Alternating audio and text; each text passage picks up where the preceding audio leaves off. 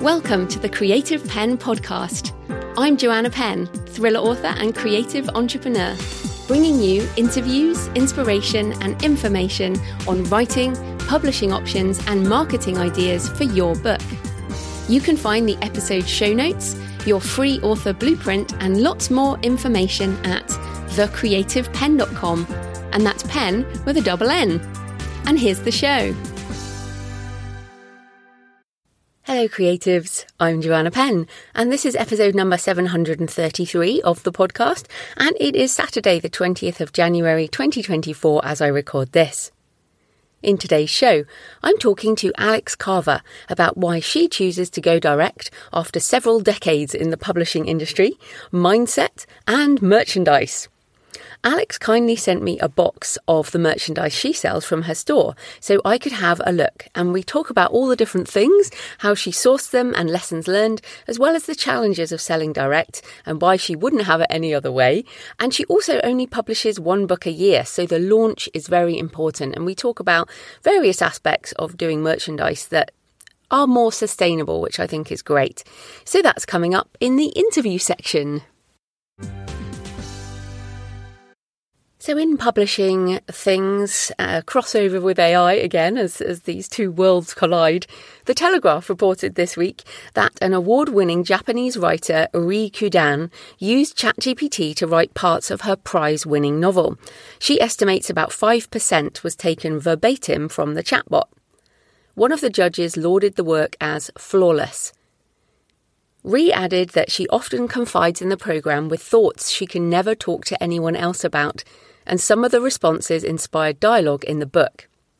So I wanted to mention this because I think it's awesome that she has, is just completely open about this, that she's won this award. This is a literary award, so this is very good writing. So there's a few things. First of all, she said she used 5% verbatim, as in just copying and pasting. Now, as someone who uses chat and Claude, quite a lot. Uh, it makes me think that she used it for the whole draft, but she rewrote the rest. So even if she only did 5% verbatim, how much of the first draft was written?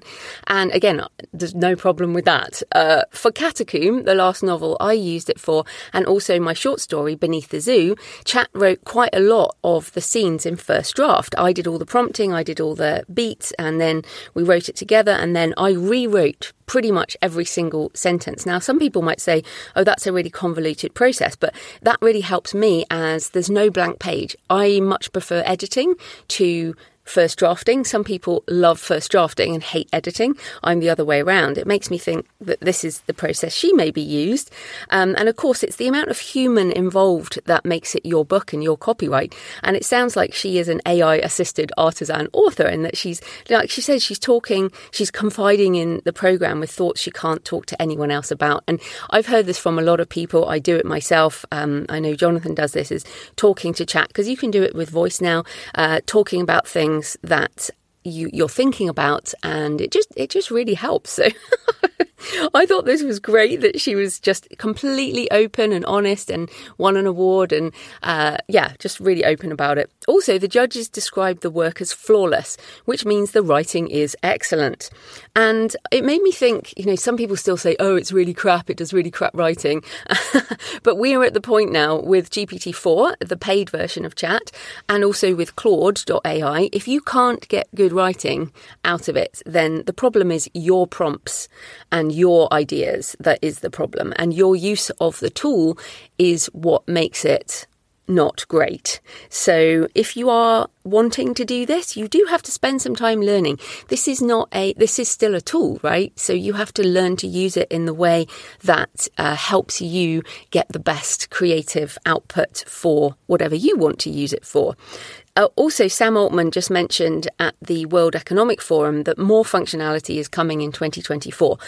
Some people are saying that's 4.5, some people are saying maybe it's GPT 5, but whatever it is, there is there's going to be further developments this year. So, uh, and obviously, with, well, I say obviously, you might not have heard, but Meta is going all in in open source AI, which means all of this stuff is going to accelerate even more this year. Again, we don't let that scare us. We are surfing the wave of change, creatives. Uh, we're not going to drown in it. We're going to surf the wave, and that's why I keep talking about it. Is you if if you're at least starting to paddle. Because remember, when you surf, you have to paddle into the wave, right? You have to speed up so you can catch it. So you're at the same uh, speed, even though I'm not a surfer, I know that much. Uh, so that's what we're trying to do. We're, we're trying to sort of paddle and make sure we can keep up. Also, what was interesting, this writer is in her early 30s and is open and positive about her use of AI. I also have uh, chatted with some people in their 20s about this, and they are just generally using the tools. And uh, I think I mentioned this uh, last year, but it was kind of I was appalled that this uh, young person, who I guess is half my age, uh, said to me, Oh, that's so great that you're trying to use these tools. I was like, ah, condescending much. but it was funny because I think I'm pretty forward thinking in these things, but they saw it as a surprise that an older person would be up to date on all this stuff. So, yes, um, these younger people, people in their 30s, 20s, people at school who are using these tools, they're going to usher this in anyway. And I don't want to be the old guard.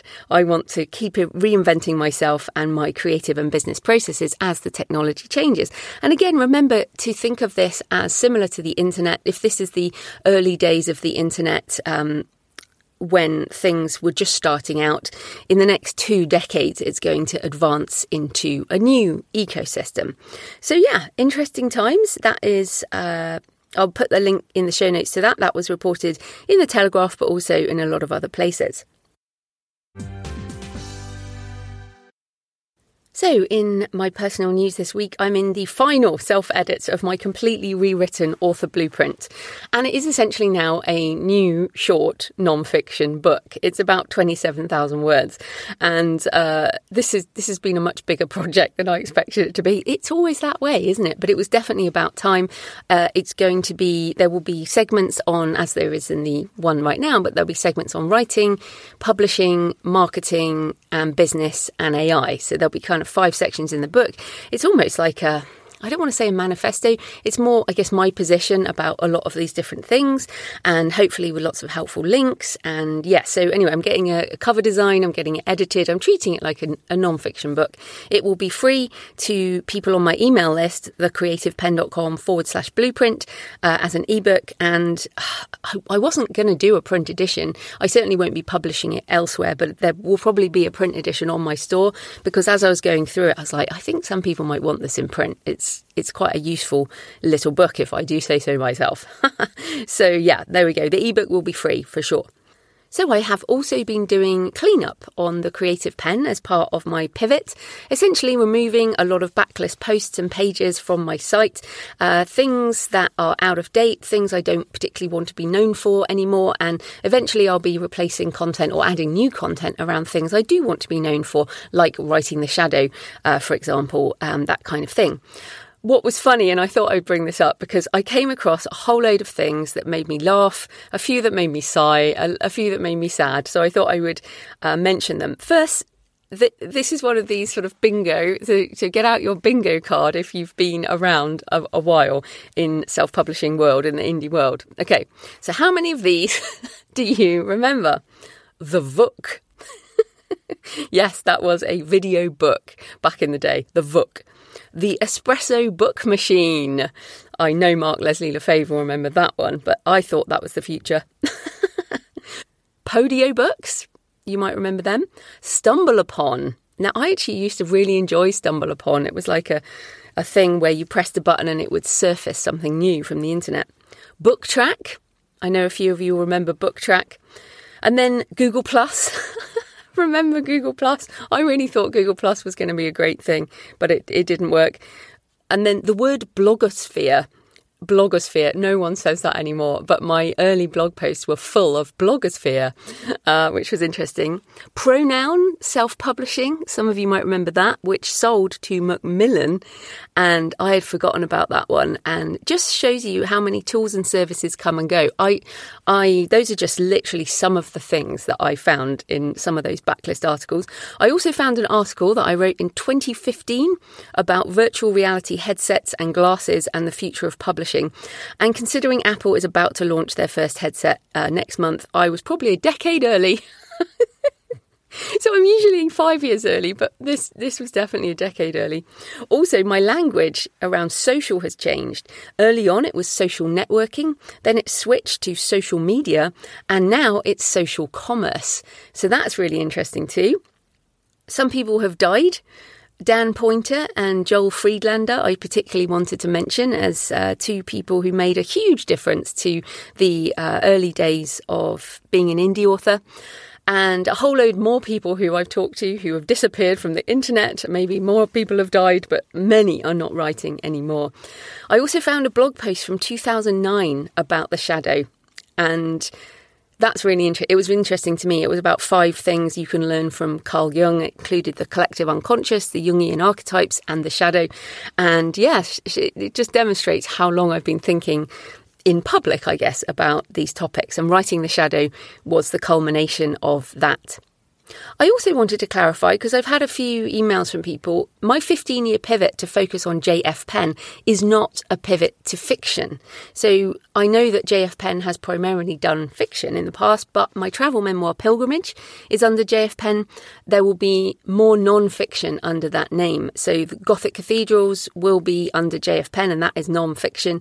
I also have future books in mind definitely one on Memento Mori, um, graveyards, catacombs, and crypts. Uh, these might be separate books, who knows? I also have ideas for one on curiosity and so many more, as well as novels and short stories. So I, I'm probably more likely to shift to one non-fiction, one fiction a year or something like that, and a, and a short story or two. That's that's probably the way I'm going.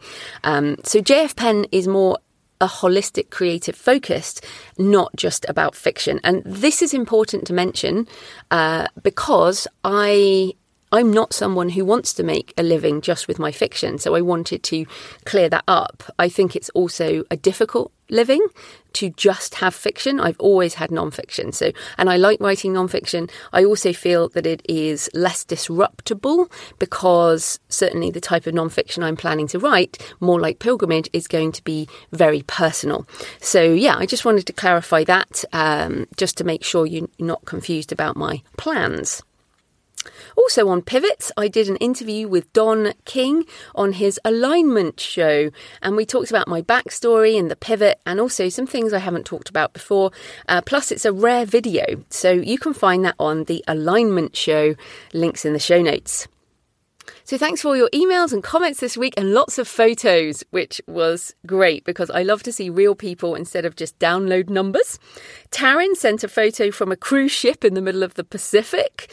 Um, this was my first overseas trip since the pandemic. Comforting to have your familiar voice in my ear. Thanks to Rosie, who sent a picture walking along the Wellington waterfront in the dark. Uh, I love the positive, forward thinking approach. I'm learning a lot, which is great. Chrysalin said, I'm a teenage indie author who discovered your podcast a couple of months ago. I listen to it almost every day because there's such a huge backlist. And th- this slightly concerns me uh, because Chrysalin is, uh, I think, 16, I think, from the email. So since this podcast has been going almost as long as you've been alive, Chrysalin, please don't listen to anything that's too too far back.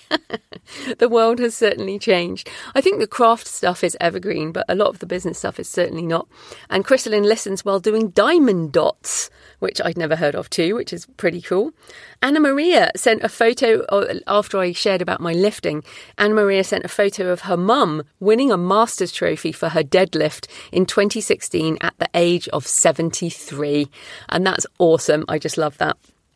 And then just, uh, there were lots more emails this week, which I really appreciate, and comments on the blog and everything. Just wanted to mention Tiffany, who said on the interview with Barbara, writing to discover is exactly how I write. The story tells me how it wants to be told, and I write it. I've tried plotting, but once I begin, my characters and story always rebel against my carefully laid plans. Hearing that you and Barbara write similarly was so encouraging. also, my six year old popped in when he heard your show starting and said, pen with a double N. I love that. I'm just spreading this across the world. Awesome. Right, lots more emails. Thank you to everyone. I do really love to hear from you. You can leave a comment on the podcast show notes at thecreativepenn.com or on the YouTube channel or email me. Send me pictures of where you're listening, joanna at thecreativepenn.com. I love to hear from you. It makes this more of a conversation. But please don't message me on social media as I am pretty much almost off it. Right, today's show is sponsored by Draft2Digital, self publishing with support. And this is actually one of the very good reasons you might choose to publish through Draft2Digital. They have a customer service team who can help you, and sometimes that's just what you need. You can publish ebooks to all the big platforms as well as library systems. You can also publish print books, and they can help you through that process too. They have f- free formatting tools as well as an easy publishing system. I use Draft2Digital for my ebook distribution to Nook, library systems, and now even to Apple. And I also use their excellent payment splitting for my co written book, The Relaxed Author, with Mark Leslie Lefebvre, a great option if you are co writing. There are no charges for formatting or updating your book. They take a distributor 10% of retail price on sale, no upsells, no service packages, no fees of any kind. Set your price to whatever you want, even free. Make as many changes as you want to your book. Update the cover, distribute it to any and every sales channel you want. It's your book, your choice, your world. They also have marketing tools and promotional opportunities available. As Draft2Digital says, your book is your priority. Our priority is you. We build tools and services that let you focus on writing, while we take care of layout, publishing, distribution, print on demand paperbacks, and more. Check them out at draft2digital.com. That's with a number two, draft2digital.com. So, this type of corporate sponsorship pays for the hosting, transcription, and editing, but my time in creating the show is sponsored by my community at patreon.com forward slash the creative penn. Thanks to the 18 new patrons who've joined this week. Thanks to everyone who's been supporting for months and years. Now, this week in the pa- patron area, I put out a step by step video on how I made my book trailer for Beneath the Zoo with DALL-E in ChatGPT and also with Canva, which members are finding super useful. And I share all my prompts and the iterations and how I did that, how I found the music, how I put it together, and all of that. So if you want to make a book trailer, it is now far more possible. So if you join the community, you get that and all the backlist videos and audio, which also include tutorials on things like Claude and ChatGPT, as well as access to the monthly Q&A, which I'll be doing this week, which is an extra solo show a month. The Patreon is now a monthly subscription, the equivalent to a black coffee a month or a couple of coffees if you're feeling generous. If you get value from this show and you want more, come on over and join more than 980 authors now uh, behind the scenes. Thanks to all the patrons. You are fantastic. I'm so glad you find the show useful after all this time. Join us at patreon.com, P A T R E O N.com forward slash the creative penn. And there is a Patreon app, so you can watch the videos or listen through the app if that's easiest. Right, let's get into the interview. Alex Kava is the multi award winning New York Times and USA Today best-selling thriller author of the FBI profiler Maggie O'Dell series and K9 handler Ryder Creed series, amongst other books. So, welcome to the show, Alex. Oh, thanks, Joe. I'm, I'm so excited and thank you for inviting me. Oh, yes. Well, we have lots to talk about. But first up, tell us a bit more about you and how you got into writing and self publishing. Well, I've been in the business now for over 20 years. So I guess I, as a kid, I was like all the other authors. But I, but for me, I never dreamed that you could actually make a living by writing up stories and writing books. Both my parents were children of Polish immigrants, and they instilled a very strong work ethic. But I went to college on an art scholarship.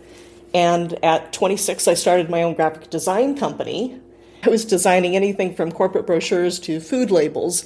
I still remember spending a weekend in the grocery stores looking to see what colors worked best in the refrigerated sections of the grocery stores. But I still dreamed of, of writing. I still, that still nagged at me. And um, remember in the late 90s, there really wasn't any other way to publish except traditional publishing. I remember somebody telling me that it was easier to win the lottery than it was to get published in fiction at that time. So after 116 rejections from literary agents for my first novel. I put that aside, wrote a second novel, found a agent, and my first book was published in 2000, A Perfect Evil, and that quickly became an international bestseller. And I quickly learned that in traditional publishing, it's almost as difficult to stay published as it is to get published. Mm-hmm. We're always, um, it always seemed to be depending on the next contract and the next contract and having your publisher define what you were worth. And in the course of 16 books in 16 years, I went through nine editors three big five publishers and three agents. wow. Uh, yeah, I, I, went through the merger of Penguin, Putnam, and Random House, and that's where I lost one of my editors who had just bought me, just brought me over from Doubleday, and she was literally gone a week before my first book with her came out. So that was the second time that I had been orphaned at a publisher, and uh, the contract was had just started for three books. It was a major contract for six hundred thousand dollars for three books, but that doesn't mean anything. you know, we always thought that meant, something that they would take better care of you, maybe.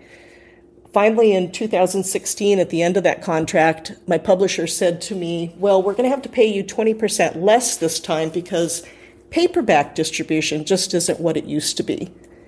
That's in 2016, and I'm thinking, really? Paperback distribution suddenly isn't what it used to be. But the deal breaker for me was that they wouldn't drop the non compete clause. So I couldn't even go write a, a, book for someone else or IndiePub anything to make up that loss income. So by by everybody's standards, they were offering me still decent money but it, they wanted to split it in five payments, which made another difference. They held on to the non compete clause. I just walked away. My literary agent thought that I was crazy, and I decided that I'm going to trust my readers to tell me what I'm worth. That was in 2016. I released my first indie book like nine months later, and I have never looked back. Hmm. I love that because this is actually very common. Like you said, you've been doing this a long time, like 20 years, and it's not actually a surprise that you went through various mergers, you lost various editors and agents changed. And I mean, that's actually quite normal. People, some people might think, oh, well, maybe there's something wrong with you that all of that changed. But I mean, in reality, this is what happens, isn't it? When it's out of your control and it feels like you got sick of things being out of your control. It's becoming, I think it's becoming even worse now than it was then. And I remember when I was orphaned at Doubleday, my editor had had to retire. She had some health issues unexpectedly, and they were not going to pick up my option at the end of the contract. And so when my I was writing my Maggie O'Dell series, my FBI profiler series, I was probably in book 10, 11, doing very, very well. And my agent's solution to me was, well, we'll go write a, a standalone. And I remember asking him, okay, and then what happens? And he said, well, we'll let the publisher decide. That did not play very well. uh, it's like no. I mean, th- this is what I see, and I and I have friends who have been down the same route. You're absolutely right. It's not unusual. And their solution is to go write a standalone, go write a new series, because they don't want an old series if they don't have the backlist. So you'll see authors, oftentimes in traditional publishing, constantly reinventing themselves, constantly coming up with a new series to see if this one will click this time, and never having any control. And I, I tell authors now the only person who is going to care about your career is not your editor, it's not your agent, it's you and you have to take charge. Mm. Yeah, and I mean, they might care for the time that you are doing well. Uh, exactly. But even the most successful author can't stay at the top of the charts forever. And then it's someone else's turn and that seems to be when things happen. I am interested though, because I feel like the other thing that happens, I mean, I feel like this now after sort of 15 years as an indie, is a creative confidence and more of a self confidence. So when you're a new author, you really just, you don't have that. You don't have the, understanding of your craft. You don't, like you said, I'll get my readers to decide. It feels like you made mature creative decisions. But I mean, if people now are just starting out as new authors, they don't have that creative confidence, I guess. So, what would you say to them? You know, it's tough, but again, you do have control. There are so many different things with social media that you can do to create a vibe, to create an interest, to bring readers directly to you. Remember, traditional publishing is always using somebody else to bring a reader to buy a book. That was another thing that, that bothered me. I was not published for very long, and they were sending me to Ingram and to Baker and Taylor and to Barnes and Noble office to have lunch with people. And I, I remember saying to them, when do I get to meet readers?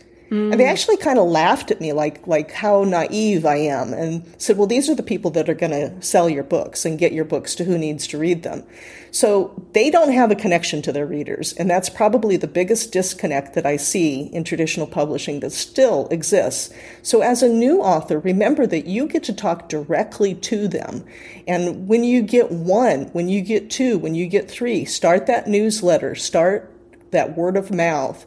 Start building from just your readers that do come to you.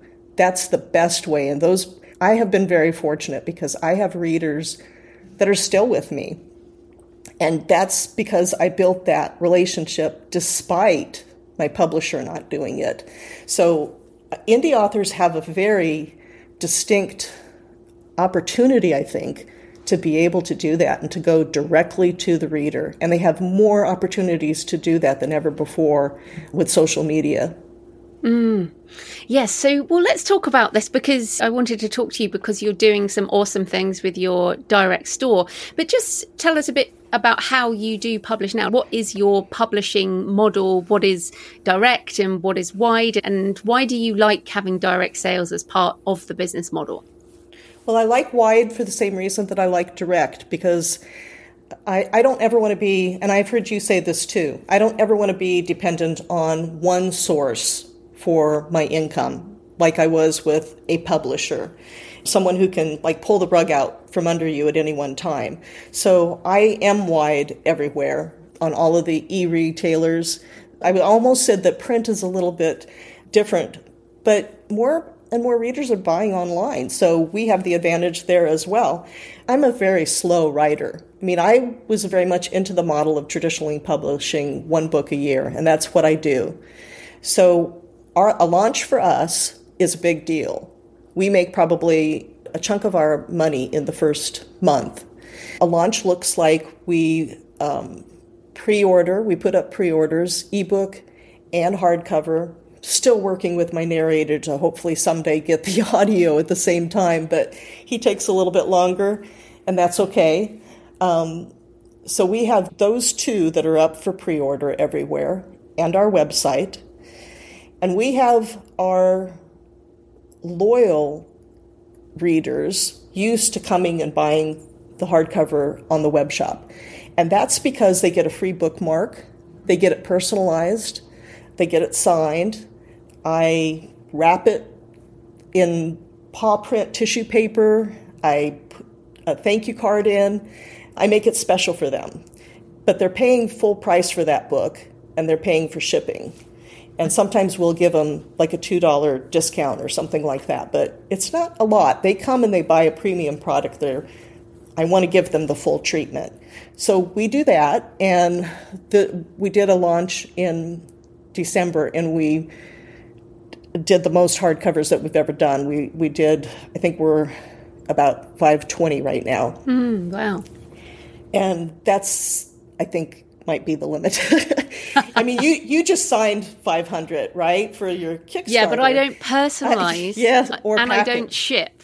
Yes, yeah. yes, yes. So you understand. You understand mm. how that works. So that's what we do. But uh, people who we had, we've been doing this for at least the last six, seven books. Put up the pre order, things are going really, really well.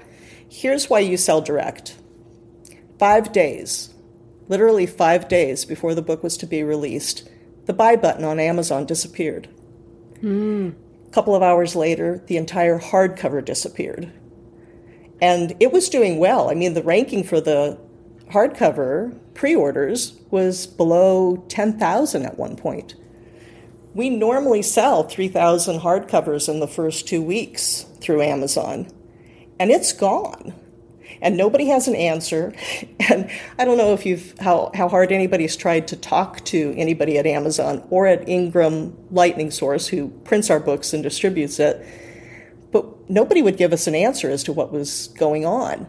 So we scrambled and we got out an email to our readers and said, "Hey, this is what's going on." I think we broke Amazon. you know, I made fun. I kind of made light of it, and I said, "If you really want a jacketed hardcover, come to us. We'll make sure that you're going to get it."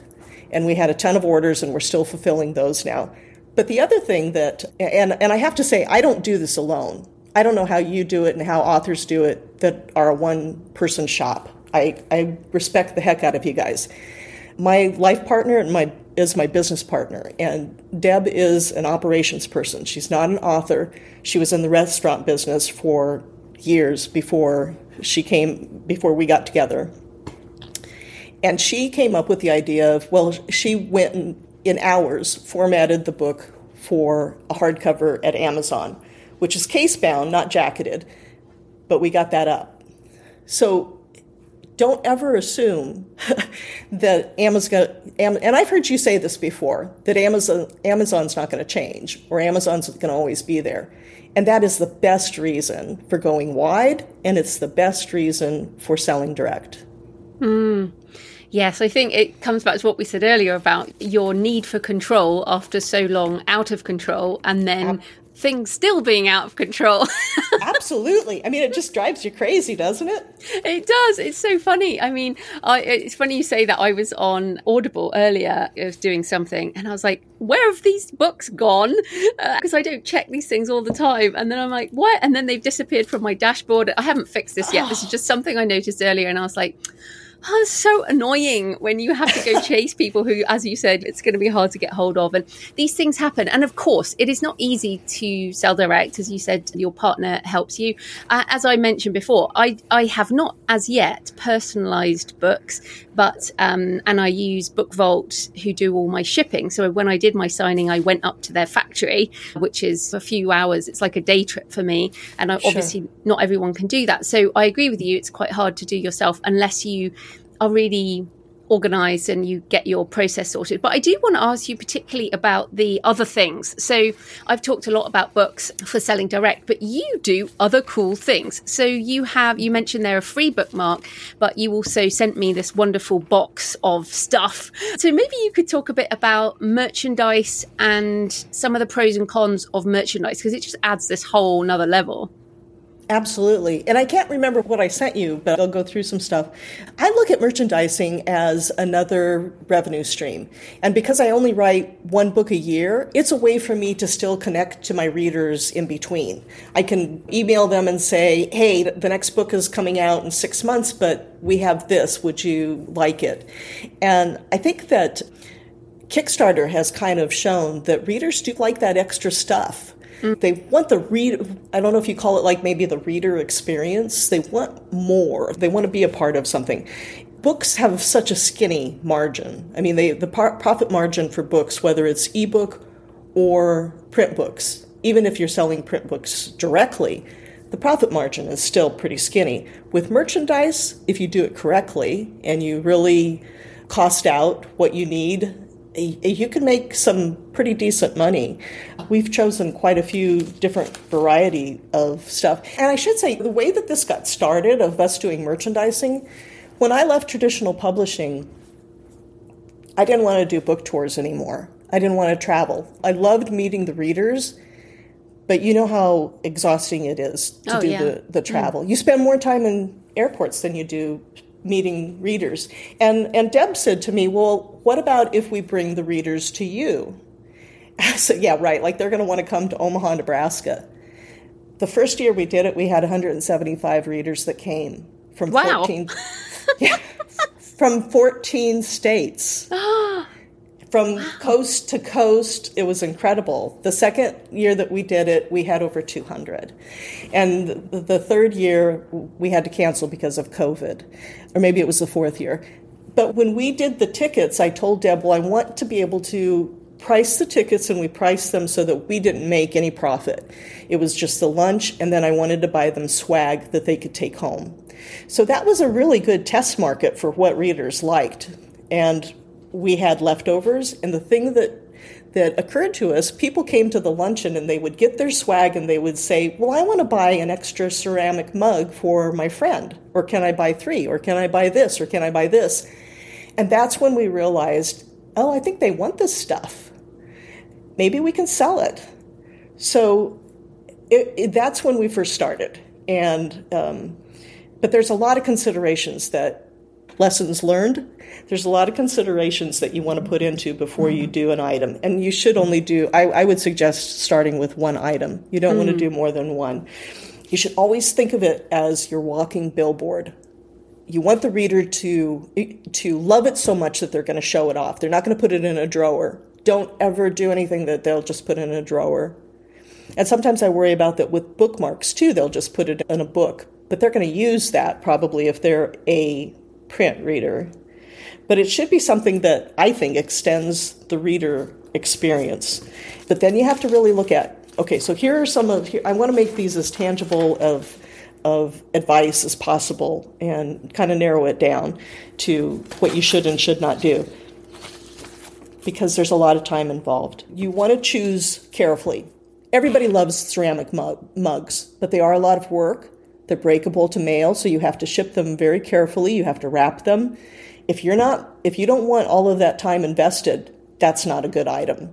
T-shirts. People love t-shirts. I still have not been able to figure out a way to make t-shirts profitable because I am not going to warehouse different sizes. So I always discourage people from those two items.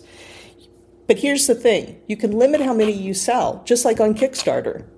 You can tell the readers that when they're gone, so you're not going to have a whole room full of whatever it is that you do.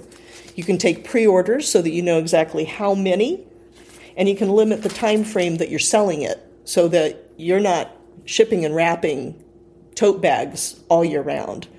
Some of the items that we did that were really successful, of course, is a book bag, a tote bag and ours is pretty simple. I don't remember if I sent you one of those. Yes, yeah, you did. Yeah, oh, okay. and it, it, just to just to say on that, um, it's so funny. I used to really hate the tote bags. Like, why are people always giving me tote bags? And now it's really funny because I think because we're in a more green environment where we're not really using plastic bags anymore, I feel like tote bags are actually more of a thing now. That's just me, but I use actually using them a lot more than plastic bags. So yeah, it's a good option. Well, I have a confession to make. I don't really use tote bags. I mean, I may use them when I travel a little bit, but I don't use them. But and that's the other thing too is that mm. you have to remember that this is what your readers want and what they want to use and maybe not what you want that's hard because yeah. there are items that I think, oh, I would never ever like. Like for instance, we did readers' socks. There's just a yes, you sent me sock. the socks. Yes, yeah, and those were like a huge seller. I saw some on Etsy, and people custom imprint stuff on there, and I got the idea to do the on one on one foot of the sole of the sock it says shh, and then on the other it says I'm reading Alex Kava. And I saw that somebody had done that. And I got in touch with the vendor and I said, hey, can you do 50 to 100 of these and what kind of a price would you give me for them? And so that's how that came about. And that was one of our best sellers. To give you some sense of it costs, those socks cost us about three to four dollars. And we went on to sell them for like nine ninety nine to twelve ninety nine. Mm. And they mm. plus shipping when it's your own store. So everybody, just to remind everyone. Absolutely. And some people might want to include more if they want to do if they want like for handling for their own time. I'm pretty bad about that. Deb tells me I'm always too bad about that. yeah. I don't yeah, I don't have all the time. Yes, I do have the time. These are my readers. But even the ceramic mug, we bought those at 4imprint.com and it's the number 4 imprint.com. They have lots of different items and you can buy different amounts as well.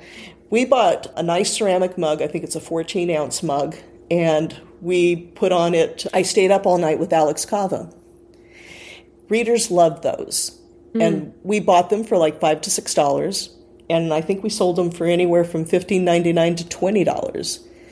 And then they had to pay for shipping. And the price never includes shipping, that's always extra.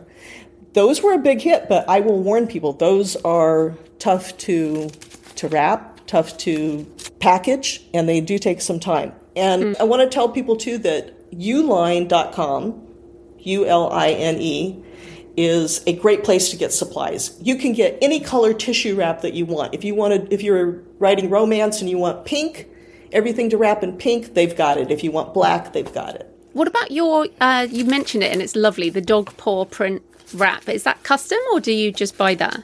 Actually, that's right at uline.com. And they have hearts. They have a whole bunch of different tissue paper.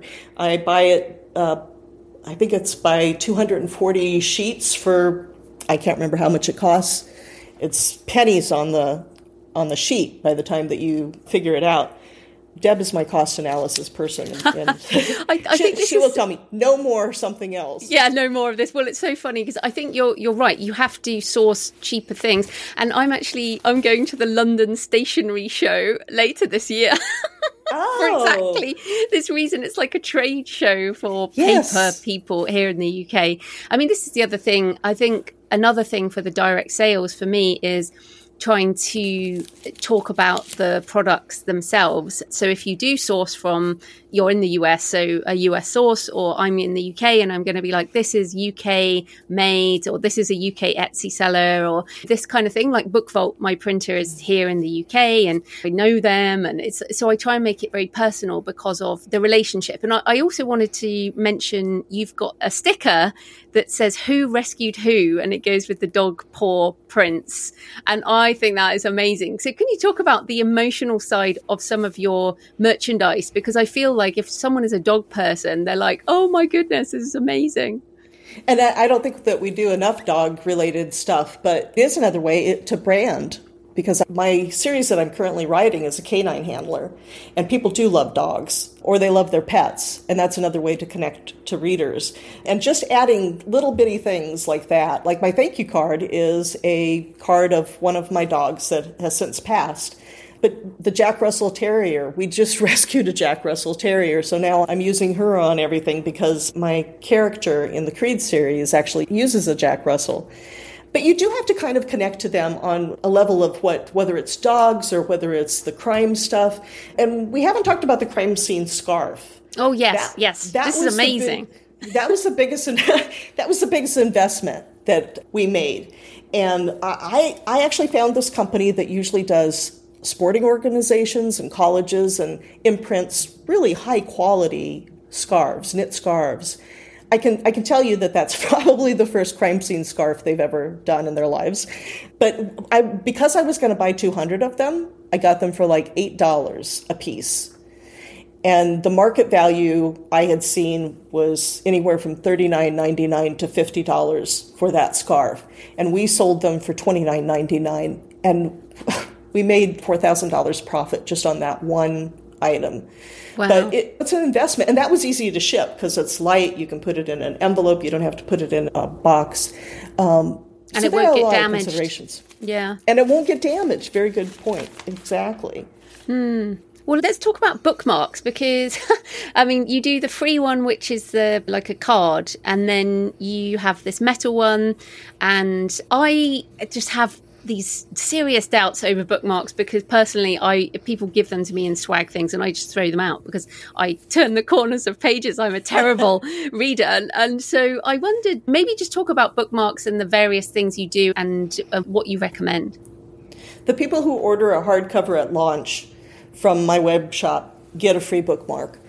Um, and I had been making these ribbon bookmarks with a little charm at the end. Sometimes it was a paw print, sometimes it was a little gun, sometimes the crime scene ribbon was said crime scene.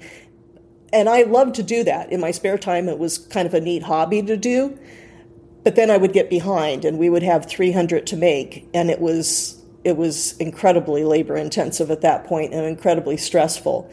So I was looking at different avenues and I wanted to make it special. And we found I found this company that's called Metal Business Cards. And they're here in the United States, and they actually make bookmarks too.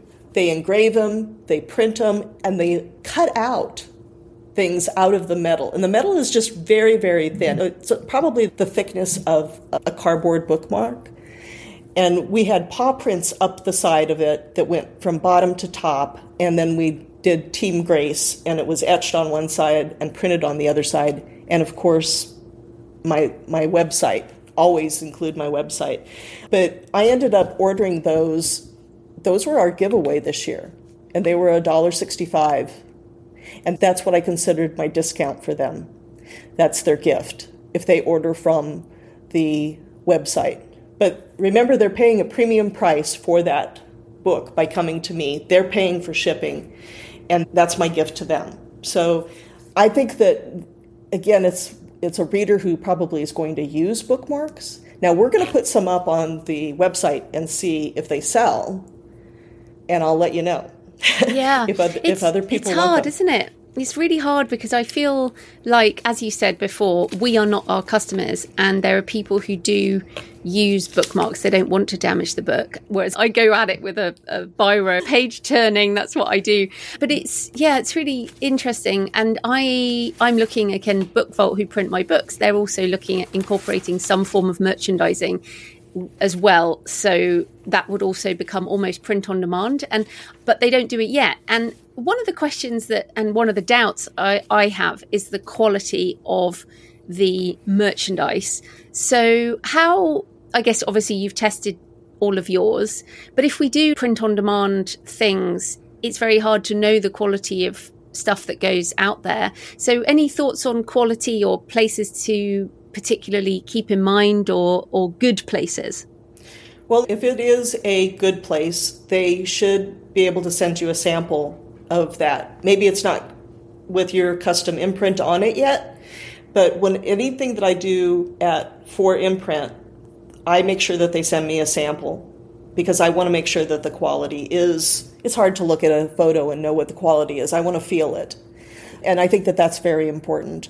I that's why I don't use CafePress. I know a mm. lot of authors use CafePress, and I don't want to use them because I, I want to be able to see the item. I want to see it go out. I want to see that it's wrapped in a certain way. But see, I'm kind of anal retentive about those kinds of things. but I think if it's a if it's a quality item, they will send you a sample, and you can you know kind of play with it and see whether you like it or not. I would definitely say you need to see it before you get any get your stuff even printed on it. Mm. I did have more of a slightly technical question because, as you said, you personalize books, and on your store, you can click to choose the hardback book, and then you can say, Is it a, a, gift? And people type their name, and they can tell you what they want written in it, which is kind of amazing. Uh, so, how do you do that? Are those just extra, like custom fields on Shopify, or what are you using technically for your site? We actually use WooCommerce because we our website is about 10 years old, and uh, Deb uses different plugins to add things like that. And she prints it out for me, and I actually write it. I mean, that's as simple as it is. They put what they want, and I do each one. We we had maybe because it was a, a December launch, we had probably the most people buying gifts for other books and wanting them personalized to them with special things like Merry Christmas or Hope You Love This or whatever it is. And I usually, for every book, I usually have a saying or something that I put in the book too. So I'll personalize it with their name if they want that. Put my little my little thing this year because it was Midnight Creed. I said, um, "Get ready for what happens after midnight," and I sign it. Some collectors just want a signature and they want a date. But when she hands me the packing slip, it has all that information. And I do it as custom as I possibly can, mm. the way that they want it. And it takes an incredible amount of time, but I get into a flow. I've got my ear pods on, I'm listening to stuff. Uh, usually I'm listening to you.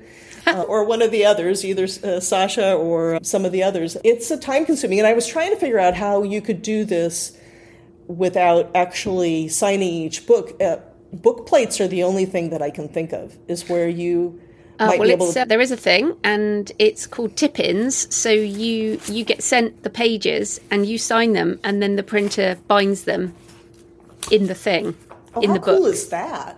That's cool. Yeah, but it obviously because it's a difficult process and it's you know would have to be done in batches. It's more of a print run thing. So oh. i ah. think this is what's interesting. If for people listening if you haven't even dipped your toe in you can just do ebooks with BookFunnel you can do just print on demand. You don't have to do any of what we're talking about. But i think what we're where we are is that that next step or where you are. I'm slightly different to you in that I do not want to do this manual packing and I don't have a Deb. exactly, exactly, exactly. So and that's me, what I tell is, people too. Yeah, but and, I, and I, I also only mm. I also only do it maybe once a year. Maybe yes, that's the important thing. Yes, this is not something that we do all the time. In fact, the store was completely closed. We put a banner up. We will not be open until after January 4th. And that's the thing that you need to remember if you do any of this stuff. You get to control exactly what you want to do. If you just want to do one item to your to your readers who love you, and you only want to send out 50 of them or whatever, you get to control that. You don't have to do it to any large extent at all. Think of it as a Kickstarter that's out of your web shop. That's what I tell people. Yes. You've given me some good tips here. You just said you can close the store. I had literally not even considered that that would be an option. So I've been trying to figure out how we could go on some of our more adventurous holidays where we are pretty much off grid and I might check my phone like once while I'm away. And in the past, I've had a virtual assistant and all this. And there, there are things I have to do even just for the digital stuff every day and questions and stuff like that.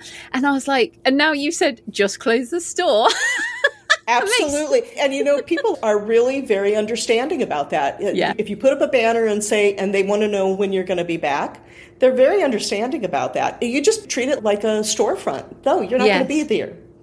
It's actually even more human. And this is another thing. We are being humans. And in fact, one of the benefits, I think, is if people email me and they say, Oh, hey, how do I download my ebook? And then I email them and I can have a, a chat. And they're like, Oh, you're a real person. You're not like an Amazon. they, their tone completely changes when they realize that you're a real human.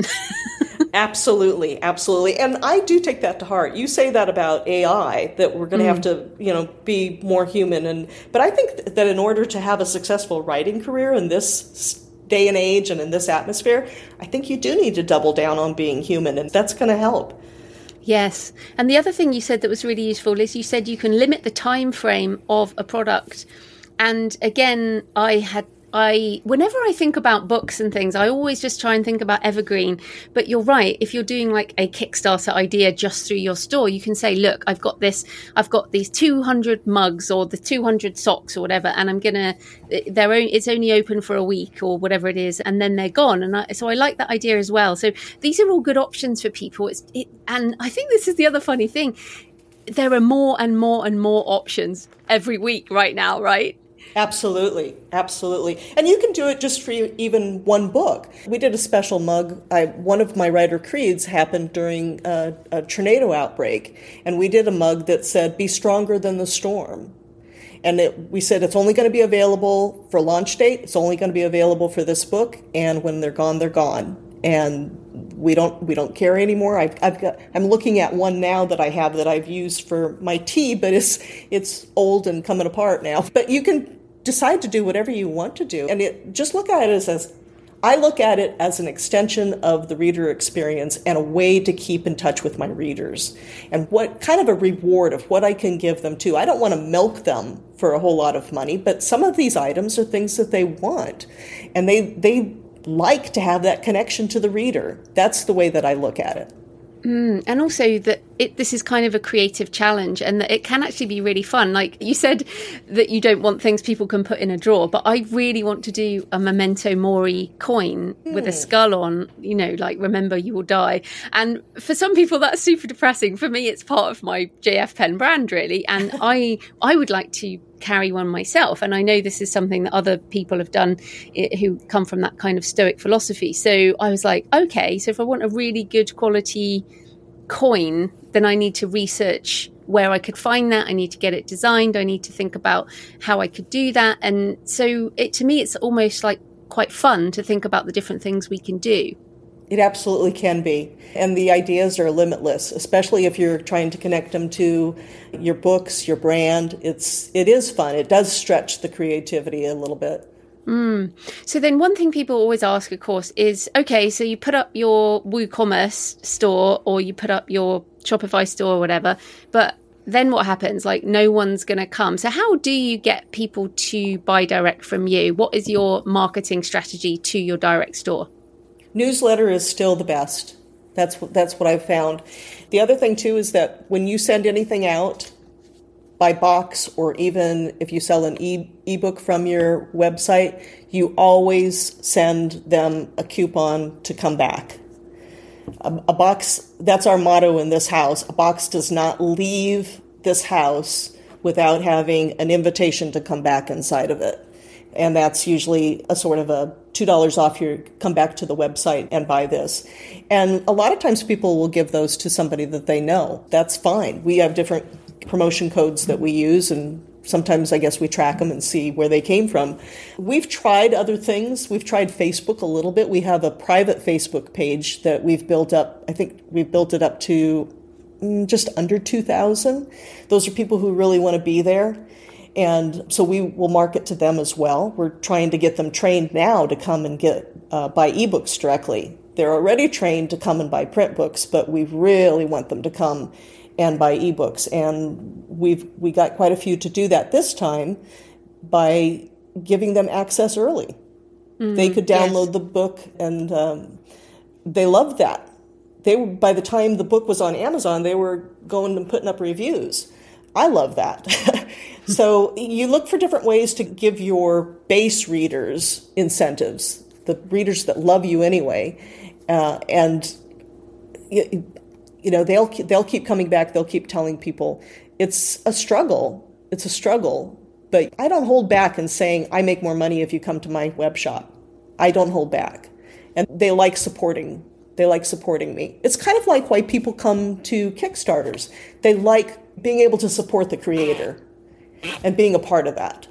Uh, but it is a struggle. I do have to admit, we're constantly looking at different ways. And I think one of the things that has helped us the most is that coupon that anytime that somebody does buy something, bam, they get an email or they've got it in their in the physical mail that you come back and get $2 off or $3 off of anything that you want to buy on the web shop.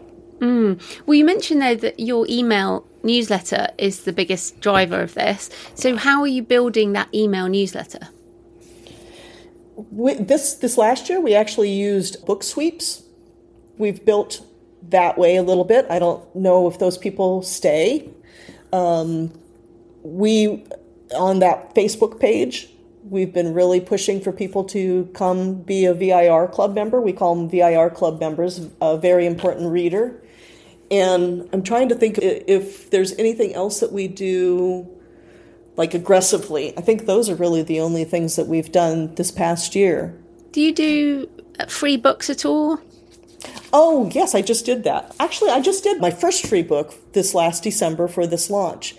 And I believe that it's like a sample, okay? You do have to give samples to people that read. But doing free is still hard. It's just 99 cents I can understand. At least you're paying something for that book. But we did one and in I think it's only been 4 weeks and we've had over 50,000 downloads.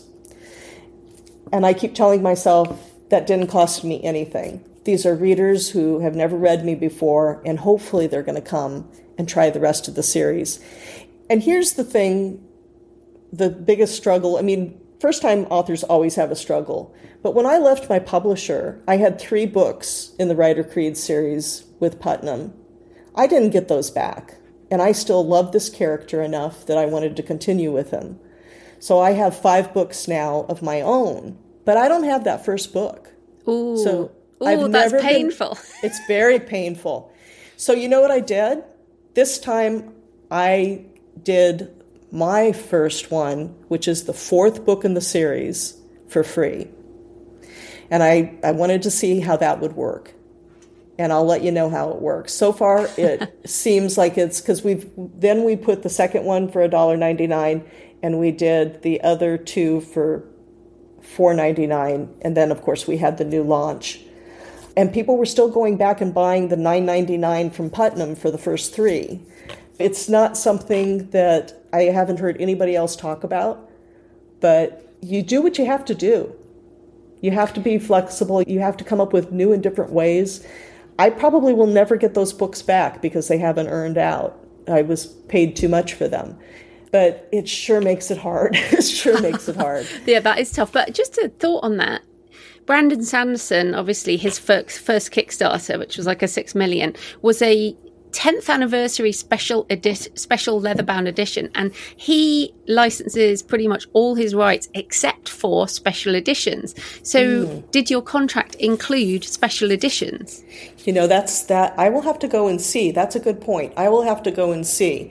Contracts are so awful right now and uh, mine wasn't quite there. That's a very good point. I do own the print rights to my very first Maggie O'Dell in my profile Profiler series, and let's see, it was published in 2000. That might be a good idea to do a special edition for that series for the 25th anniversary. You're giving me a good idea here. There, there we go. There Making you, you some money. yeah. That would be awesome because everybody still loves that series too. Okay. Yeah, well, that they, and there's a good tip for people who have come out of traditional publishing or maybe want to, which is look at your contracts, and it may be that something's forgotten, or it may be something. Sometimes they say they want this, this, this, and this, and then all other rights remain with the author. That's sometimes a clause that is sits there.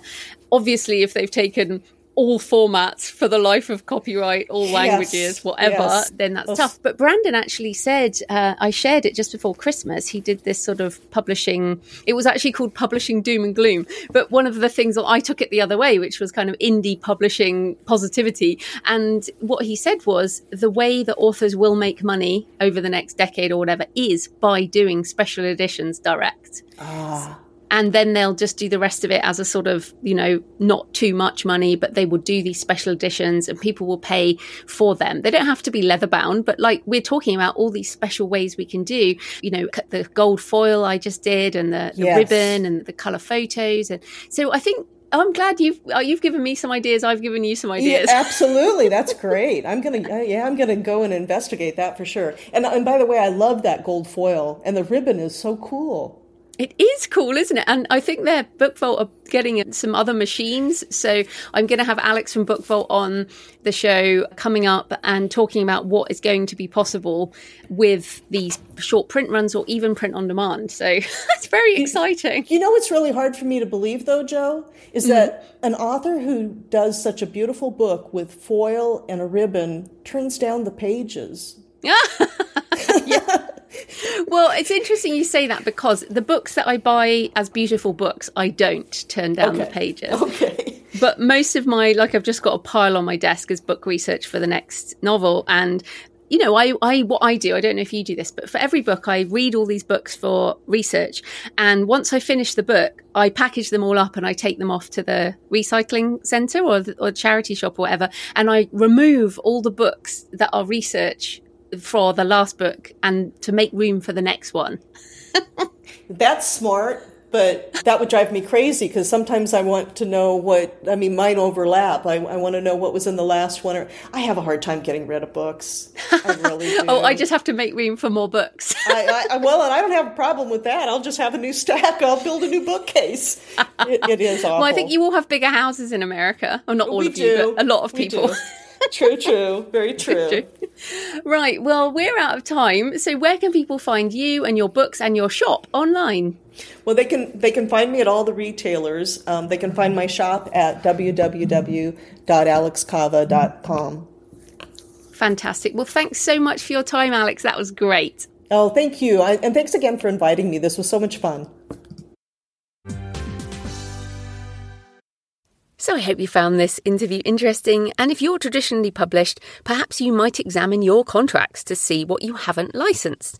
And if you're indie and you're excited by some of the possibilities of selling direct, then maybe you can look into the merchandising area as well.